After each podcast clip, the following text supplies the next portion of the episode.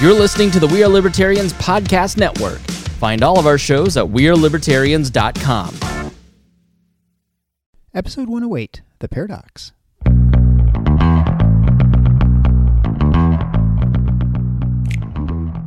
Welcome to The Paradox with your attending, Dr. Eric Larson.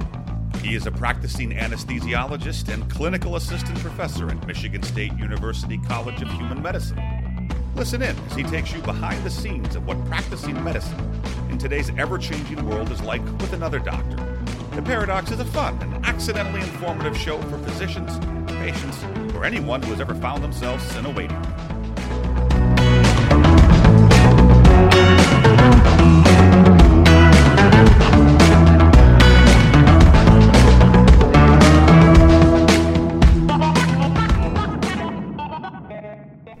Welcome to The Paradox. I'm your host, Dr. Eric Larson. Thank you for joining me as we explore the U.S. medical system in a fun and informative format through expert analysis. And today's experts are me and my wife, Dr. Marcy Larson.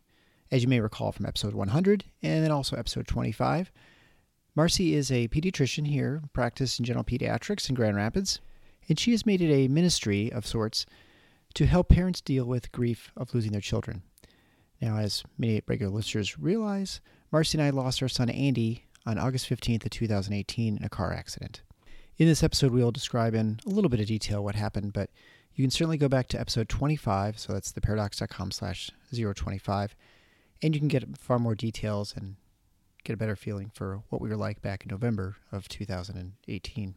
And for those who hang around till the very end of every show, my son Andy's solo, what he did at Christmas of 2017, closes the show. It's a teeny bit of tribute I can give to him uh, and his amazing talent. We are very fortunate we even had that recording. It was almost sort of a, by happenstance at a rehearsal that Marcy just had on her phone. And I think it's just a testament to really the way our technology is now, where you just have so much data and things just hanging around on your phone, whether photos or videos. And never really know if you're going to want those things later. I have a number of videos of Andy just doing stupid stuff, uh, just 10, 12 year old kid stuff, diving in piles of leaves or whatever. And now you really cherish those. And those are things that, yeah, it's funny. I always thought was uh, sentimental about things before, but uh, much more so uh, since his passing. Uh, the goal of this episode is a chat actually with the Kent County Medical Society, of which I was a former president. I host their fireside chats. We've discussed a number of things on race and culture, and this will be grief. And we're going to be discussing specifically as a physician, and I think as an ancillary benefit too for people who aren't physicians but know people who are dealing with parental grief, and honestly, grief of any sort. But we're going to focus primarily on our journey uh, through grief, what Marcy has learned through her podcast, which is quite a bit, and the interactions patients have families with kids who have passed away with the medical system, uh, what pitfalls there are for those of us who are physicians, and uh, how we can help each other. Even if you're not a physician, I think there'll be a lot of stuff that you can take away in this as helpful pointers if you're dealing with a friend or family member who is dealing with grief. Uh, certainly, if you're someone who has personally experienced it recently, this may provide some comfort to you uh, and some help, hopefully. Uh, but it will definitely give you some pointers and things to say, not to say, what to do, how to help people who are dealing with the loss of a loved one, either child or certainly a spouse or someone else close to them. To that end, I'd recommend that you listen to Marcy's podcast, which is called Losing a Child, Always Andy's Mom. She's 65 episodes in. She's even more faithful than I am for coming out with a weekly episode. And she's actually booked way out into next year as far as interviews for parents. And the premise of the show is quite simple it's talking to a parent about their child, about what happened, and what they've learned, what's happened to them, or sort of how they get by.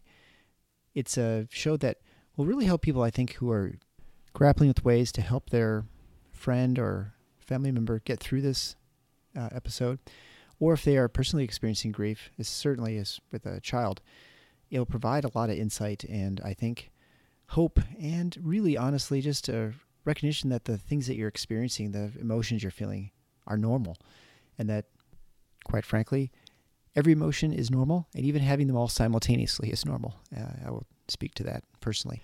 And if you're thinking grief is not something that is a present concern of yours, just recognize that at some point, if you love someone, there will be loss. Uh, you know, whether it's a love that's lost or someone passes away, whether it's a parent, a relative of some sort, a spouse, or a child. And that you need to not only know how to help others, but also to help yourself. And so I think there's a lot of information to be gathered in this discussion. And certainly by listening to Marcy's show, you can learn a lot too. And I think these are just useful life skills to have, whether or not you're a physician. Particularly if you're a physician, there's certain things here that I think will be uh, extra pertinent for you. And I think you'll get a lot out of this.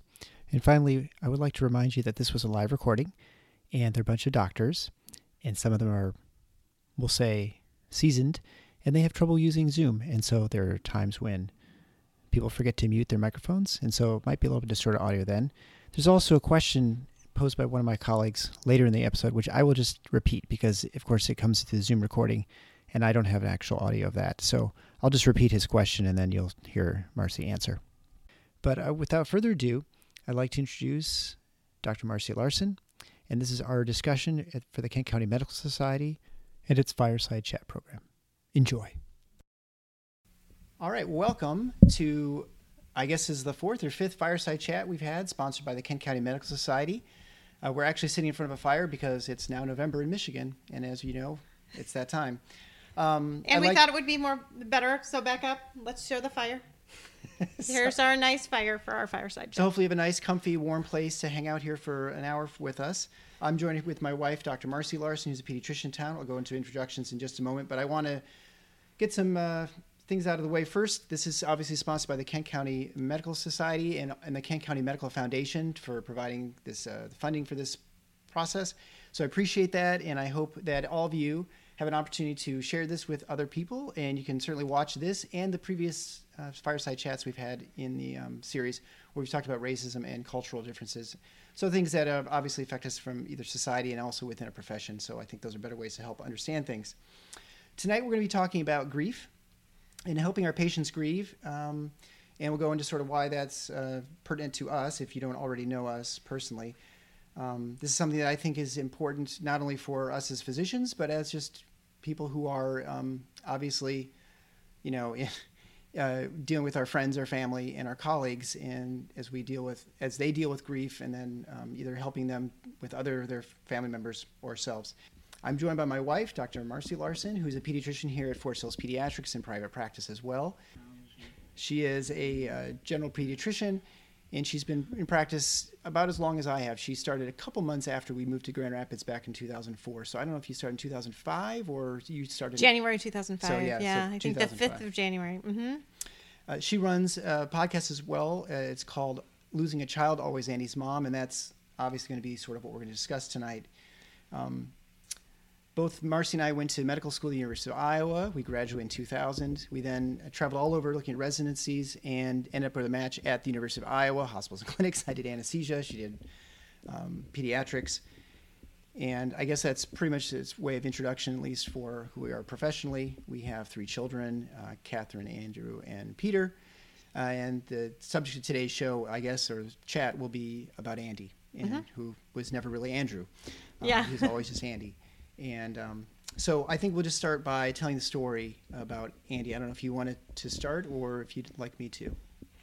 Um, yeah, I, it doesn't matter. I, I can start if I can tell a story if you want. Yeah, well, I guess I'll start and then you can maybe come in. Okay, so, that's fine. Um, so Andy is our middle child. He was 14 on, on August 15th, 2018. We were traveling as a family. Uh, his younger brother Peter, Marcy, and I were going to a Whitecaps baseball game on US 131. Uh, it was about seven in the evening because the game was at 7:15 or something like that, and we are going for a work event actually with Marcy's office. Their practice they had rented a, you know, thing for uh, one of the sideline areas. Yeah, one of you, the decks. Yeah, yeah. One of the rented decks. a deck and have unlimited food. I remember Peter saying he didn't eat all day because he was saving up room for what he was going to eat, and they were talking the whole way on how much food they were going to be get to eat at the baseball game. So, yeah, we were just chatting about life. Andy had just was just starting high school. He was in um, freshman orientation at the West Michigan Aviation Academy, and you know, life was good. He had he'd actually just um, he'd actually just made it to the um, uh, to onto the soccer team and the JV soccer team, and he was actually named a starter.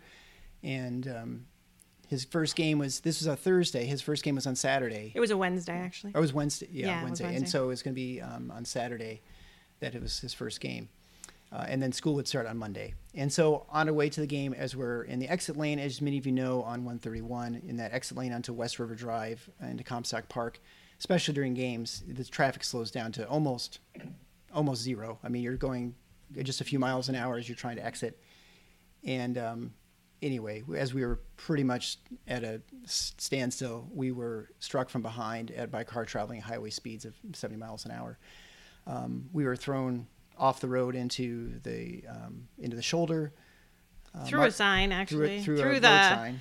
right sign, exit only sign. We went straight through that sign. and uh, and Peter was knocked unconscious. Marcy was knocked unconscious. Um, I sustained some injuries to my face and my head, um, and and Andy was killed instantly. Um, so I pulled Andy from the car. Um, at the time, just I mean, nothing seemed real. I mean, he was he's very small, and so it was actually not hard lifting him out of the car. He's a super tiny kid for 14. He was maybe like 80 pounds or something. And I took him to the side of the road, and I was um, performing CPR for 15 minutes or so. Um, and uh, and um, and uh, yeah, and, the and I remember you saying that you did not think he was going to die. You thought, you know, I just need to get in an IV. I just need to do this. I just need to do that. I mean, you just don't think that your own child will die on the side of the road. It just doesn't seem at all possible.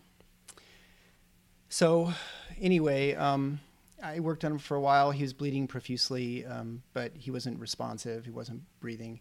And then eventually, the EMS, uh, the firefighters came and they gave me a mask, and so I ventilated him after. I let another um, person do some compressions after a while, and uh, eventually they took me away to be with Marcy. And because then I had come to at that over. point, and I didn't know. I just I remember just waking up and turning and seeing, you know, three people around my little boy doing chest compressions and him having a needle sticking out of his chest and just me being I was just couldn't believe what was happening actually just didn't seem like it possibly could be real and then they they ended up putting me into a fire truck originally to be with Peter because I was just kind of screaming at that point. And and then um they then moved me to an ambulance and said it was to check me out. But in fact they moved us both Eric and I both to an ambulance to tell us um despite our best efforts we were unable to save your son.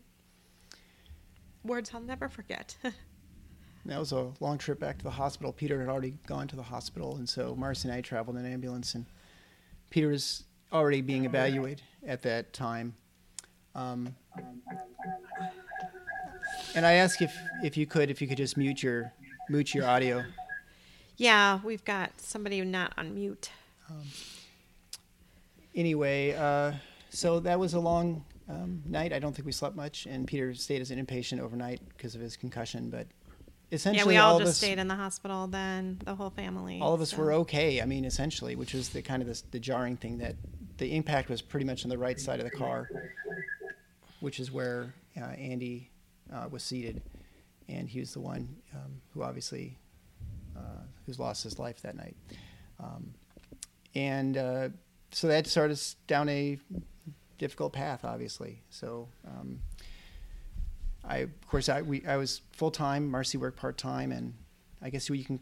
I went back to work after a couple weeks, probably three weeks or so, and uh, I think my group was really great in that they allowed me to just work at one surgical location, and I think we can sort of get into sort of the, the things about afterwards. But um, so I and then I just kind of slowly worked myself. They covered all my call obviously until I was ready, and I think I took call You didn't take call for quite a while. maybe November, actually. December or something. It was months. It was probably the rest of that quarter. I didn't do anything. So, uh, and then I kind of slowly eased my way back into the to sort of the normal routine. Um, and it, it a different journey for you, obviously. Yeah, I you know Eric had said how helpful it was for him to get back to seeing patients and back to work, and so I went back a few, just a couple of weeks after him. I I was back.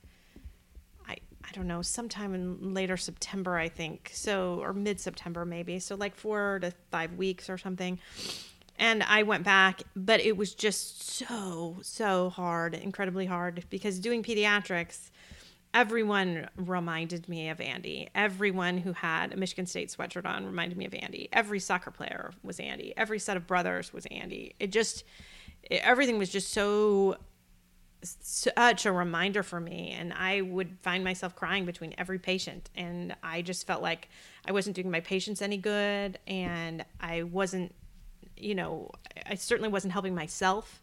And so I ended up taking a leave of absence really from the beginning of November and stayed home. I did some administrative work, but for the most part, stayed home for the next year. Um, and that that ended up being really important for me to take that time to get my head in a better place so I could be a good physician again. And I have to say, for a long time, I feared that I wouldn't, that I wouldn't be able to go back, that I wouldn't be able to do that thing that I loved. I, you know, I remember early on saying, I don't think I can do this anymore. And people would say, but that's who you are. You are a pediatrician. You, you, you will be able to do it again. But it was hard to believe that, I think.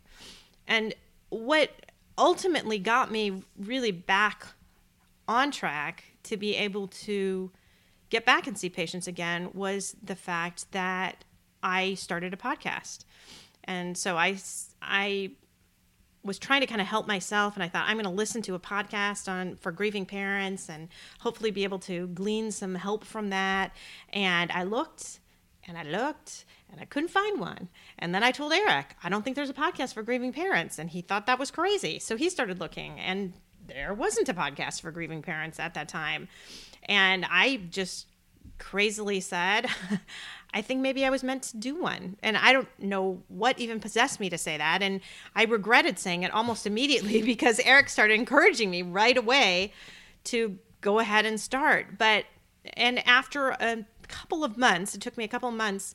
I did. I got a website, I started a podcast, and that's truly when I started to heal. And it was um, being able to meet other parents, talk to other parents, having a place for my grief, having a purpose for my grief, something to do with it, and not just feeling stuck.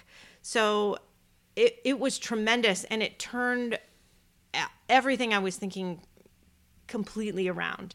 And now I feel like I have can have more compassion for people and do things that I wasn't ready to do for a long time. You know? Yeah. There's a lot of uncertainty going I mean going back to work. I mean it, there are a lot of things that I didn't anticipate. I think, you know, for me um, I guess the, the, one of the biggest things I didn't realize how many people I knew. I I think uh, you know, you feel obligated when you see people that you have to sort of tell the story or, you know, at least they feel they feel like they have to say something. And the one thing you really don't want to you don't really want is a lot of people. I mean it, i think at least that was my my feeling. And i was i was comforted by people like with the visitation. It was actually really uplifting having i mean there were hundreds of people who came to our visitation.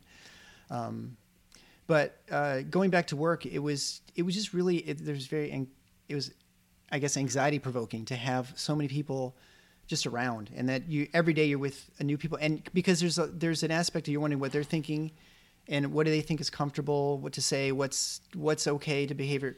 Is it okay for them? I'm sure i know they're thinking like can i talk about my kids? Can i talk about um, you know some stupid thing that's happening in my life that would have been a funny story in the or but now maybe it'd be it'd be hurtful to someone because now it's talking about you know because they have a kid to have a complaint about right i mean these are all things we just do normal sort of conversations and so um, so that was really helpful to me just to be in one place for a little while. I mean, I was obviously there's some things like you know, could I? The last person I masked was my dead son. I mean, could I do that again as an anesthesiologist and um, you know mask ventilates for someone, which I mean was went fine. But I mean, there was a little bit of me is always kind of worried if I'm going to freak out or panic or something like that. Um, Um, so, uh, and, for then- me too with pa- families that i'd known forever they just did not know how to act around me at all. They were just very uncomfortable. And um, early on when i tried to go back i just i was i like didn't want them to talk about it. I just because i would break down so easily. And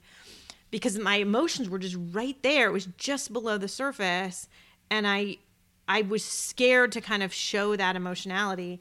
Um, now of course they aren't quite as high but i also don't feel as fearful to let people see it a little bit. Um, i think that's been a huge change for me too is is this realization that doctors are people too and doctors can feel emotion and it's okay to show some emotion as a doctor. You can't be weak and feel like your patients have to support you but to show some emotionality and some compassion is really important. And it has changed my practice in medicine for sure. I feel like now i actually care even more for my patients than i used to. And i feel like i used to care for my patients in general but now i understand pain and suffering so much more. So you know i i recently had someone that is going to become my patient. They're having a new baby and they lost their first baby from sids. And so i talked to her on the phone for a good amount of time beforehand. And afterwards i said to my office manager and some of my partners i said you know every one of those patients has to come to me like everyone because I get it and I can understand that and they feel more comfortable knowing that I've experienced that and I can uh, relate to that. So it's it's just important and, and not that you can't learn some of that too because you can and that's what I try to do to help people to be able to understand that compassion a little bit more. But you know, I I in the past I had taken care of families who had lost a child and I would never talk about that child and that was so wrong because that's what they love. I remember reading something recently uh, that a father had written and said, um, Don't you know that when you say my son's name, it sounds like music to me? So that's a big change and something that I have found that don't be afraid to talk about the person who has died, whether it's their spouse or their child or some other close loved one. Ask them how they're doing. Use that person's name because they love to hear it. And if you have children that you've lost, you know, everyone loves to talk about their kids. And just because Andy has died doesn't mean I don't want to talk about him anymore because I do. I want to talk about him just as I still talk about Catherine and Peter. So you just can't make that subject totally taboo. And I think to realize that if then that person starts to cry, it does not mean that you did something wrong or you made them cry because you didn't. Because the emotions, like I said before, they're right there. You're almost going to cry anyway. There is no way that whatever that person said made me more sad because I can't be more sad. I can't have more sorrow in my heart than I do at all the time. And so having someone bring up Andy's name, even if now I have some tears in my eyes, it actually makes my heart happy. It makes my heart happy to know that you remembered him, you know? Yeah, well, without a doubt. I mean, actually, I had a patient come who mentioned it to me just last week. It said Andrew, which to me, again, I didn't even register because he was always Andy. Even when he's in trouble, he's What, Andy. well, yeah, what was funny is I remember him saying one time, Andrew, who's Andrew? And like, oh, honey, that's your name. And he goes, I'm not Andrew, I'm Andy. And like, yeah, you're right. You are right. We will not call you Andrew ever. So yeah, I, so I had a patient who knew the story. She knew someone I worked with, and who knew and said, you know, I'm sorry about the loss of your son. And she knew she'd gone to some concerts and heard him, and and said, I'm so sorry about Andrew. And so it it is it is. Um, I think that's the big thing that I think there. I think with the person who's grieving, at least this is my experience when I was in the OR. I- I always it was actually really nice to kind of get that part of the conversation out of the way. So if you're if you haven't seen someone, there's been a loss. I think just to acknowledge that it happened, and then just kind of see what happens with that person. If they want to talk about it some more, they will. If they don't, they kind of, you know, it also depends on what your relationship is with the person. If mm-hmm. it's if you're close friends, you'll probably want to talk a little bit more. If not, or if they're just not in the mood, they just won't. But but I think getting it out of the way, it it's it the more time that goes by, especially when you're at quarters like we are in an operating room, uh, I'm sure it'd be similar in an office setting. That it's just like this big elephant in the room, right? And if it's not been acknowledged, then it just it, there's this anxiety like, when's it going to come up? When's it going to come up? You know, are they thinking about it? I'm thinking about it, and and so it's almost easier just saying it's not unprofessional to address it, and then just kind of just move on, uh, and just to not expect that you're going to have to have a long conversation or you know comfort someone because frankly, you're probably if you especially if you're an acquaintance, you're not going to comfort them probably to a whole lot outside of just saying, you know, I'm sorry for your loss and and go on. Um, so I think you know that that leads, I guess, to the you know your grief journey is different. Everyone's is different, but I think you know yours is unique in that you have a podcast and you've and I've I try to keep up with your podcast, but it comes out weekly. and I and you know if you're interested, I mean, I, it's a fantastic. You do a fantastic job. But um, what do you think that you? What have you learned? I guess in from from the people you've talked to, because you've talked to tons of parents, both men and women, mostly women, but a lot of but some men as well. What's been their experience when it deal when it comes to dealing with medical the, the medical you know arena, like because they're all presumably at some point they interacted with someone in medicine with the death of their their child. So what is what if you sort of learned that we need to that would be useful for people to know? Well, I think I've talked a lot about, you know, to parents whose children die from illness. So that means they've had long standing relationships with the medical community. And they actually, you know, when you have a child who is going through a lot like cancer or a heart disease or something that you're really involved in that medical system they almost become your friends in some ways too. And so when that child dies they lose so much. They lose so much more than just their child. They've lost now their support system because they really relied on these people as almost kind of their friends and their community and they feel really cut off. So it is really appreciated when someone still will reach out you know and whether you go to the funeral or you don't go to the funeral you know, maybe a card, maybe something to let them know that your child wasn't just a diagnosis to them and wasn't just another number. I think the same could be said for a spouse too. I I have a good friend that we've met in a support group. Her son died at the University of Michigan. He had a congenital heart disease. He was never home. He never made it home. But he was there for I think 7 months and they finally had to just stop everything and she went back on what would have been his first birthday to visit the ICU there to visit the cardiologist and she saw a cardiology fellow in the hallway and the fellow had known that she was coming and she started to cry and the fellow immediately apologized. I'm so sorry. I told myself I wasn't going to do that. I'm so sorry I'm doing that. And for this mom, it was the best gift she could have had. That is, out of that entire visit, that's the only thing she shared with us.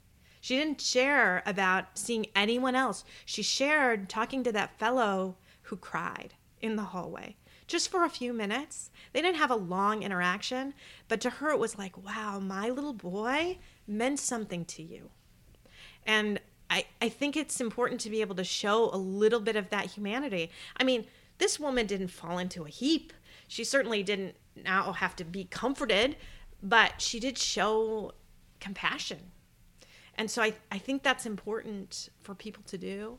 And again, you know, afterwards, when people come in, ask how they're doing, say something about their husband or whoever, their wife.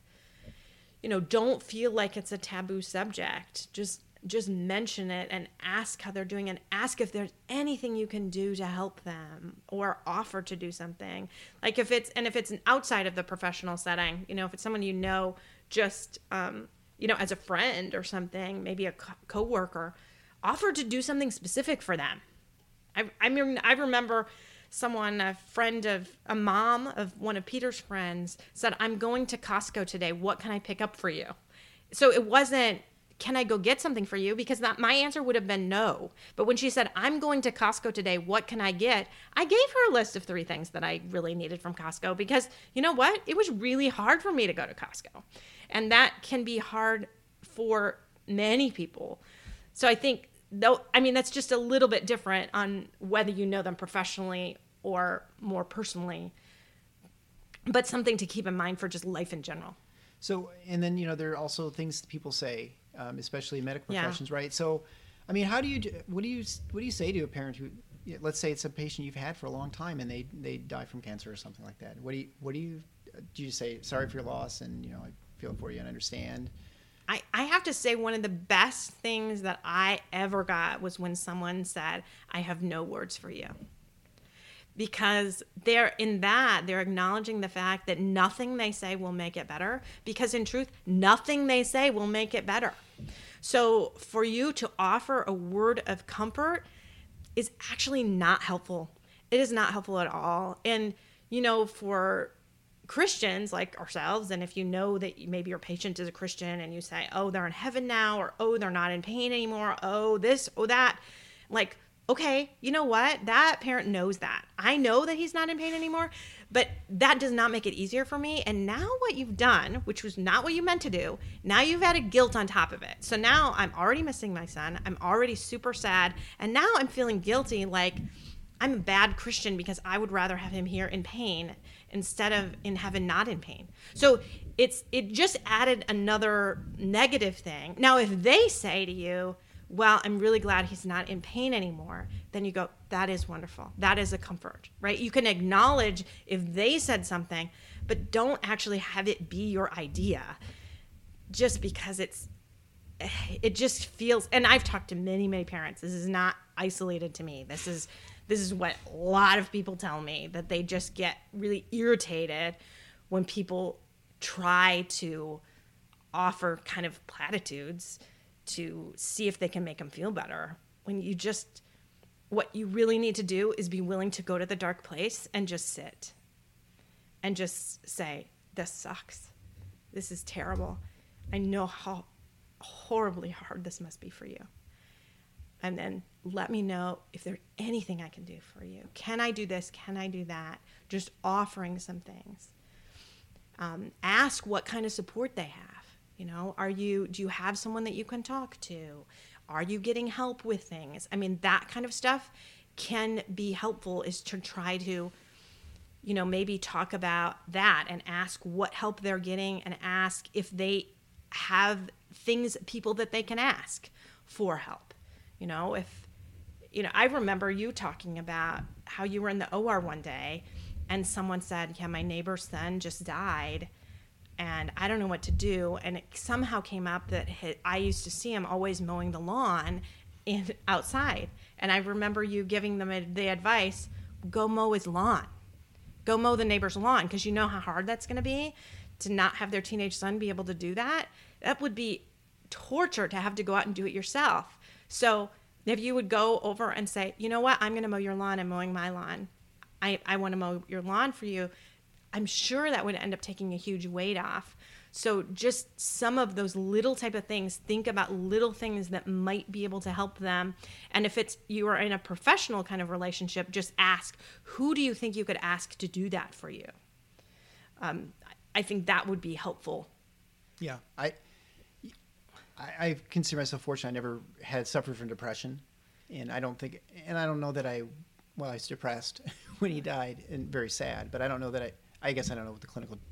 I'm an anesthesiologist. I don't know what the clinical depression is, but I mean, I definitely felt that um, anhedonia, right? That just the the the, the disinterest in doing anything, and and so simple. and everything is hard little things yeah are like just getting even ready for going ready for the day or something. Is just like a it's an effort. And so i think you know that people just come just coming in and actually either just saying they're, they're going to go do something and like you said with the, the costco example but Mm-hmm. we had people come in they just showed up and said hey we're going for a walk. Can Mm-hmm. i can i take you right now? Versus calling you and saying hey is there something i can do? Or do you mind do you want to go for a walk I- or do something later? You probably would have said no I remember people coming to the door and bringing food, and them their parting words being, call me if there's anything I can do for you. And I, as I would shut the door, I would be thinking in my head, I am never going to call you. I'm never going to call you. And because it just, that takes too much effort, actually. I really need you to come to me. And I know that's a lot to expect, but it's what what I need. And I just and I try in my podcast to encourage people to ask for help, uh, just because I know how hard it is and how hard it was for me. You know, this last week I actually interviewed a physician's assistant, and she was talking about how I mean, she's having really very, very difficult time. It's only been a few months since her daughter died. And um, she said, I just, uh, sometimes it just hits me that I still have to go home and empty the litter box. and and she said that on her podcast and then she emailed me the other day because this just was out this past Thursday and she said just so you know my mom called me and she said just so you know I'm emptying the litter box the next time I come over so um it it's just people don't think about that those little things just seem crazy hard to do when you just don't want to do anything. When it's just because it takes so much work just to grieve. Grieving takes a lot of work. So these little things can be hard hard to do. Now sometimes those little things can be good because they keep your mind occupied. Like for you, even getting back to work, you needed that because you needed to keep your mind occupied.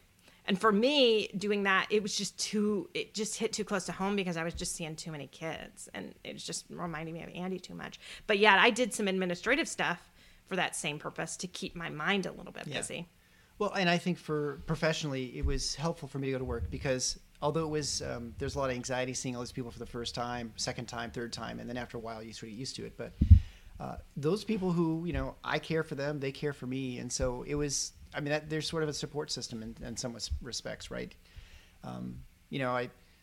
You, you have a few different spheres in your life. You've got your friends, your family, and your you know people you work with, and and to take one out, and you know I'm sure that's why it's difficult retiring, right? Because you lose a lot of those people, a lot of your sort of your world sort of disappears, and so I, it was sort of like that for for losing Andy. So it was helpful going back and being around those people who I always assumed they cared for me. I, assume that still, if you're out there. Um, and uh, so I, I think I, I had I got comfort from being around them, even though just knowing that they sort of they shared in the, the pain, I guess, the anguish of, of losing Andy. Um, so we you kind of mentioned a bunch of do's and don'ts. I mean, what do you can you think of some stories of, of people of things that people have said or things that have happened? I mean, we've had a couple of them, like with when Peter got his blood drawn, but um, or other things your Yeah. that people on your podcast have mentioned. That Yeah, I mean, just to do that blood drawing story, it was a few months after Andy died. Um, Peter had just been having a lot more trouble with his migraine headaches, you know, after this concussion and then just losing his brother. And so, anyway, we had taken him to the neurologist and they wanted to do just a little bit of blood work just to make sure everything was okay. So, I bring him in, and um, the phlebotomist just is trying to make small talk because he's going to draw blood on a 12 year old and thinks, well, he's probably nervous. And so, I- I'm sure it was just very, very well meaning and asked, How many brothers and sisters do you have? And that question, of course, froze him up, and he didn't really know how to answer. And so he kind of faltered a little bit, and he said, I have one sister because he just didn't want to go there. You know, he just didn't want to talk about Andy. And that that is fine. I mean, there it just depends. I've talked to a lot of different parents and how they answer that question. It's a it's a very very hard question to answer because you just don't know how to answer it because you don't really want to go into it with strangers. So anyway, he just said, I have one sister. And she just, you know, very quickly said, Well, you don't sound too happy about that. Thinking he didn't like his sister. And and then he immediately started breaking down and crying. And I turned to her and I said, It's because his brother died just a couple of months ago in a car accident. And she said, Oh. And then she had this kind of awkward pause.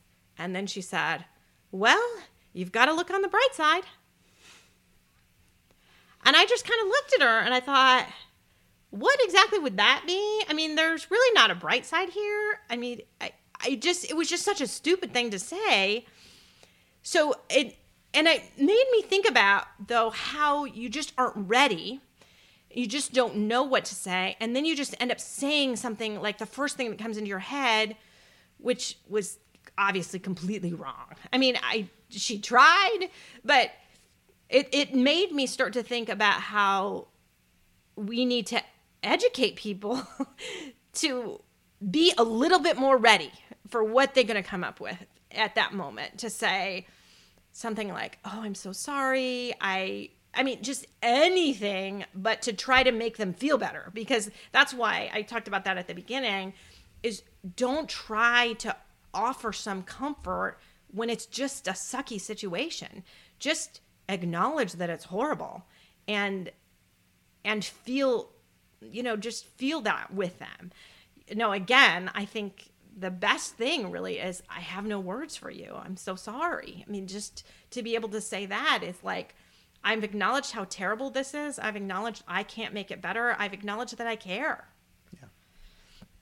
so anyway i yeah that was a stupid thing for sure but So- then again i it's it's help it's she tried Yeah. Well, it's and I yeah. do have to give that too because I've talked to a lot of parents too recently. Just that same woman that I talked to on the podcast, she talked about how her brother had never said anything to her after her daughter's death at all, and how incredibly hurtful that had been to her.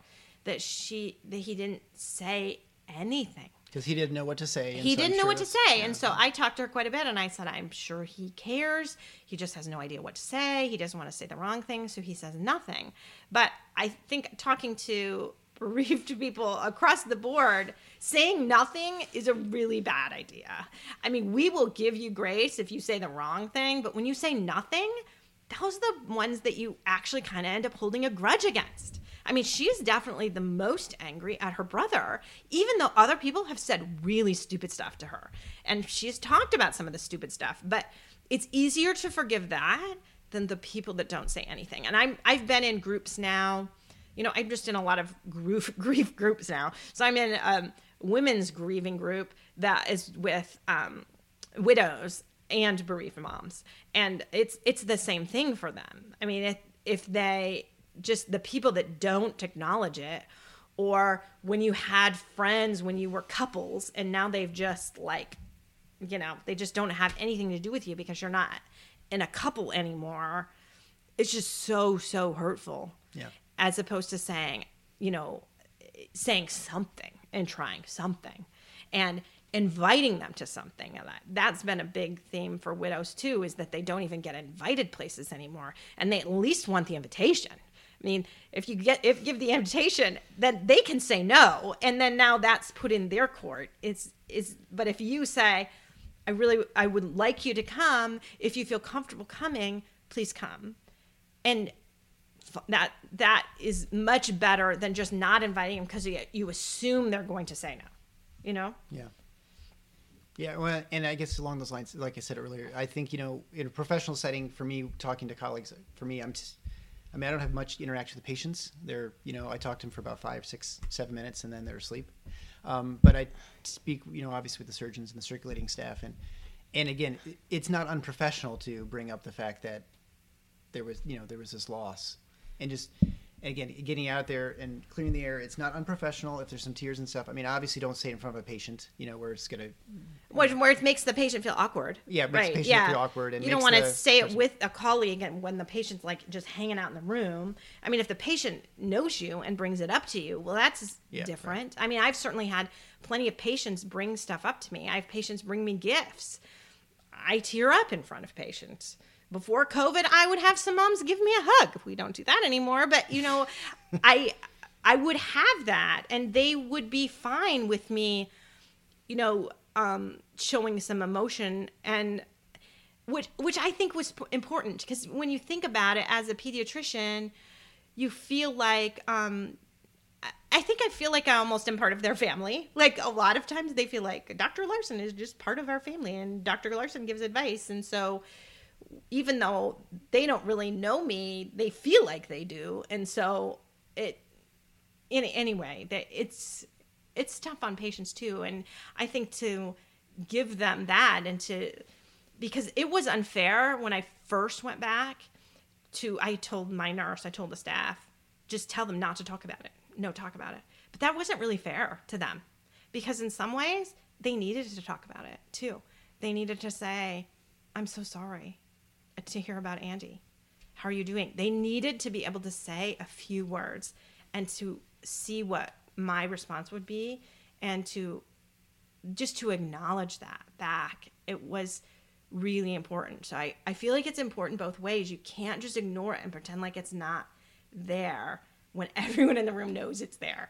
So whether it's the doctor who had a loss, the the patient who had a loss, still you can't ignore it totally. Do you do you think that um, you know you went back for a couple weeks and it just didn't work out? Yeah. Do you think it would have been better had you had those conversations with patients? Do you think you would have been gotten through it, or do you think it, you still would have ended up in the same place? I think I would have ended up in the same place only because I wasn't in a mental state for that. Yeah. And and the big tra- like I said, I really needed that time and what ended up happening in the podcast to change my head because my head initially was I can't believe I'm talking to somebody about how the fact that they can't get their kid to sleep when all I want to do is to be able to put Andy to bed and have him, you know, not Right, be right. sleeping.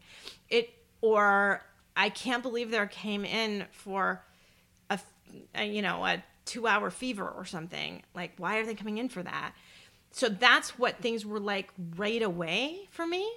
And what has changed in the meantime, as I've healed more, is now I see those same people. I see somebody coming in whose child had a fever for a couple of hours, and I think, wow, that is really a worried parent. I really need to be able to offer some, I, I need to talk to them and tell them why I'm not worried about a two hour fever because they really are.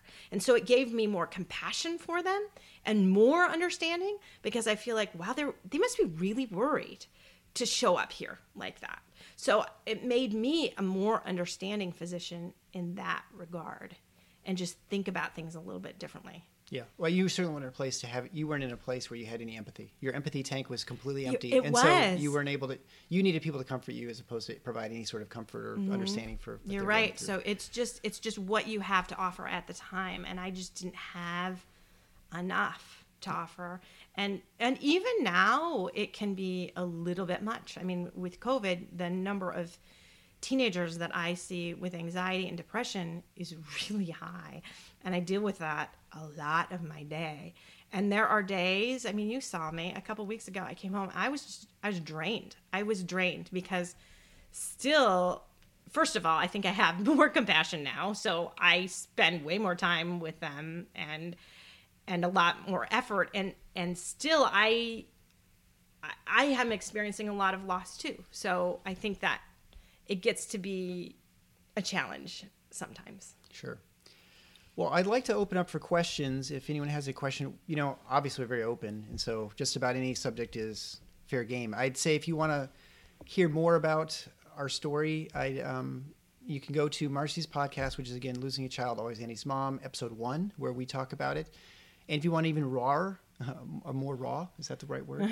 um, a discussion that was back in November, I think of of 2018 when you discussed it on my show. What my show is yeah i think i at the paradox it's getting the that one. spelling's on the screen there but the paradox.com slash 025 so it's episode 25 um, well and you can and- find out more about and actually things. also just this past sunday i was on i was a guest on a podcast called the changed Phys- changed physician podcast and that one is really very much like this it goes into our backstory and kind of how we how I became a doctor, how we went through medical school and residency together, then the loss of Andy and how that has changed me as a physician. So again, that's that's the Changed Physician podcast. It's it's really is a nice podcast. You've been a guest on that show as well, and it does talk a lot about just physician issues. So I that would be a great um, thing too. yeah so if you're in the marvel universe and you're interested in the origin stories that's a that'd be a great episode for you to catch up on um, so i don't know if there are any questions that anyone has i think you can either unmute yourself or if you want you can just certainly hit the chat function um, and uh, i guess i don't know if at this point i guess i don't think there's a whole lot more that you that we need yeah go right Hi. ahead Question from Dr. Herm Sullivan. Thank you for sharing your story. I never knew Andy, but feel like I do now. I do have this one question. You admit to being a changed physician, and I don't see how anyone could not be changed. But how do you teach this? Can you teach others about this vicariously? How do you think young medical students can learn from this? If there's some way without going through something like this to them? Well, interesting. You should ask that question because I actually was asked to speak before third year medical students via Zoom this summer um, for a medical school in Chicago and um, just about being okay to show some compassion and um, be a person too. And it was was really really amazing, and the feedback we got was tremendous. And I mean, some of the students said that it was the best lecture they had heard in their years of medical school so far because so many of them actually went in with this you know, desire to help people. And a lot of times they did have personal stories. I mean, if you look at me and you want to listen to that Change Physician podcast, I actually did become a physician because my parents both had cancer when I was growing up and I lost my mom when I was in college. I wouldn't have become a physician without that. But what ends up happening through this process is you are expected to sort of turn off your humanity in some ways. I mean, I remember back to residency, we lost several patients. And I I remember one particular that I feel like I screwed up so badly. So I dealt with all of these patients and I was a rock, right? I never cried. I never showed emotion. I was, I thought, handled it well, professionally.